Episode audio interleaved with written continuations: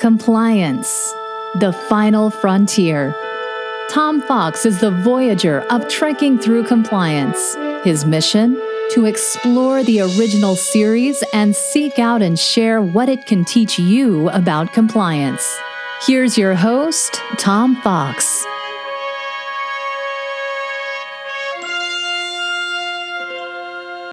Trekking Through Compliance, Episode 42 Obsession.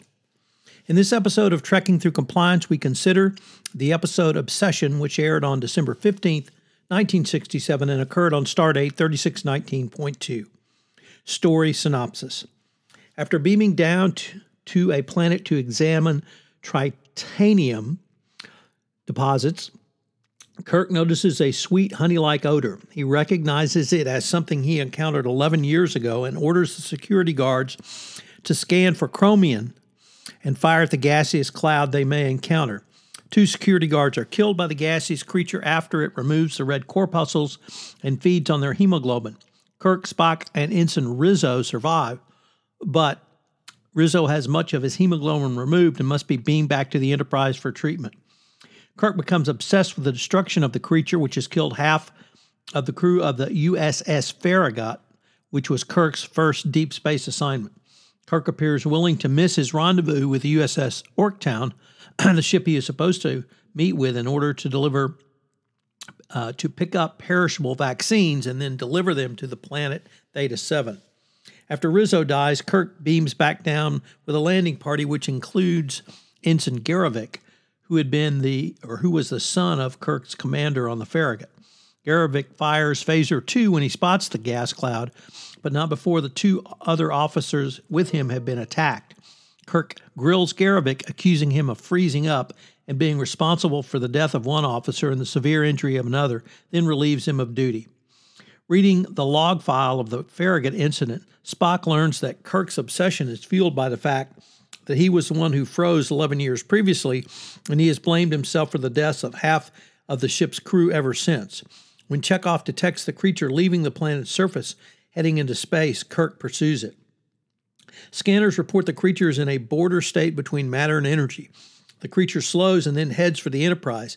Neither phasers no, nor photon torpedoes damage it, and it enters the Enterprise through the number two impulse vent, which has been inadvertently left open by Scott after performing routine maintenance.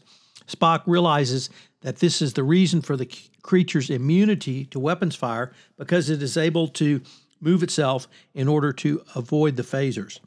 On board the Enterprise, the creature attacks two crewmen and enters the ventilation system. Spock goes on to explain the creature's ability to avoid being hit by phasers to Garrovick, but is then attacked when the creature uh, uh, comes through Garrovick's room ventilation shaft.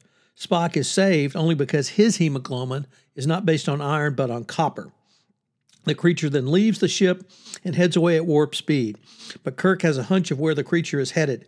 In some mystical way, Kirk has sensed the home of the creature is Planet 4 of the Tycho system, located where the Farragut was attacked. Spock is in favor of the chase since sensor readings indicate the creature is about to fission into multiple spawned babies. Kirk and Garrovick beam down to the planet and set hemoplasma as a bait, but the creature takes the bait before the explosive charge of antimatter is ready. Kirk proposes to use himself as bait and orders Garrovick back to the ship. Garrovick attempts to knock Kirk out and act as bait himself, but Kirk overpowers him.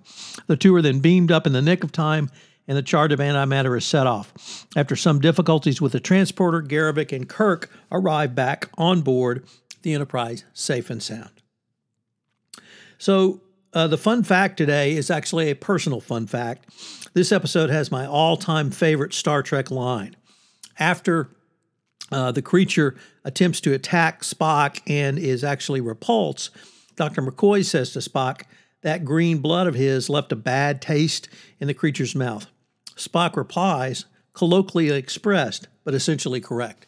I've used that quote for 50 years. It's one of my favorite quotes of all time. So, what are the compliance takeaways from this episode? Well, first, uh, in part of the episode, Dr. McCoy becomes very uh, concerned with the obsession of Kirk uh, to kill this creature. And he conducts a very um, informal hearing as to Kirk's mental state for an entry into his medical log on whether Kirk is fit to uh, continue. Uh, McCoy asked some very direct questions. And as a CCO, sometimes you have to speak truth to power. There uh, hopefully are not going to be many times where you have to be Dr. No from the land of no. But if someone is going to engage in conduct which puts them at risk or the company at risk for criminal prosecution or civil liability, uh, you have to put your foot down and you have to say no.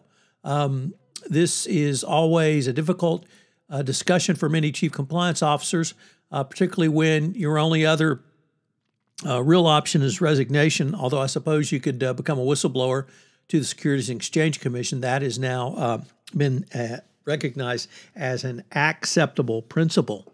So um, sometimes you have to take a stand, and sometimes you have to say very firmly, "Truth, speak truth to power." number two, what's the root cause analysis of a problem?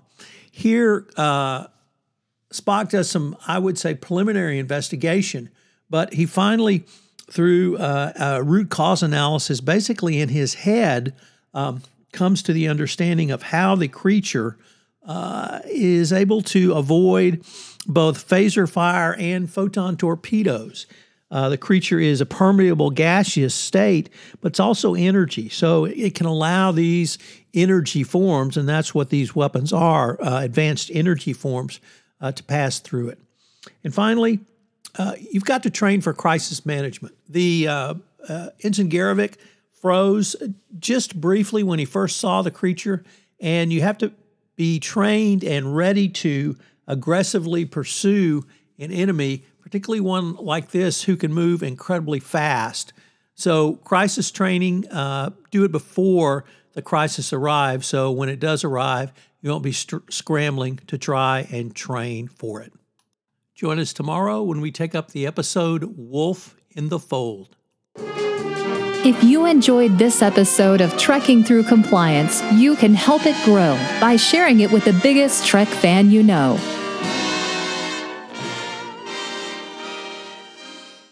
This podcast is a part of the C Suite Radio Network. For more top business podcasts, visit c-suiteradio.com.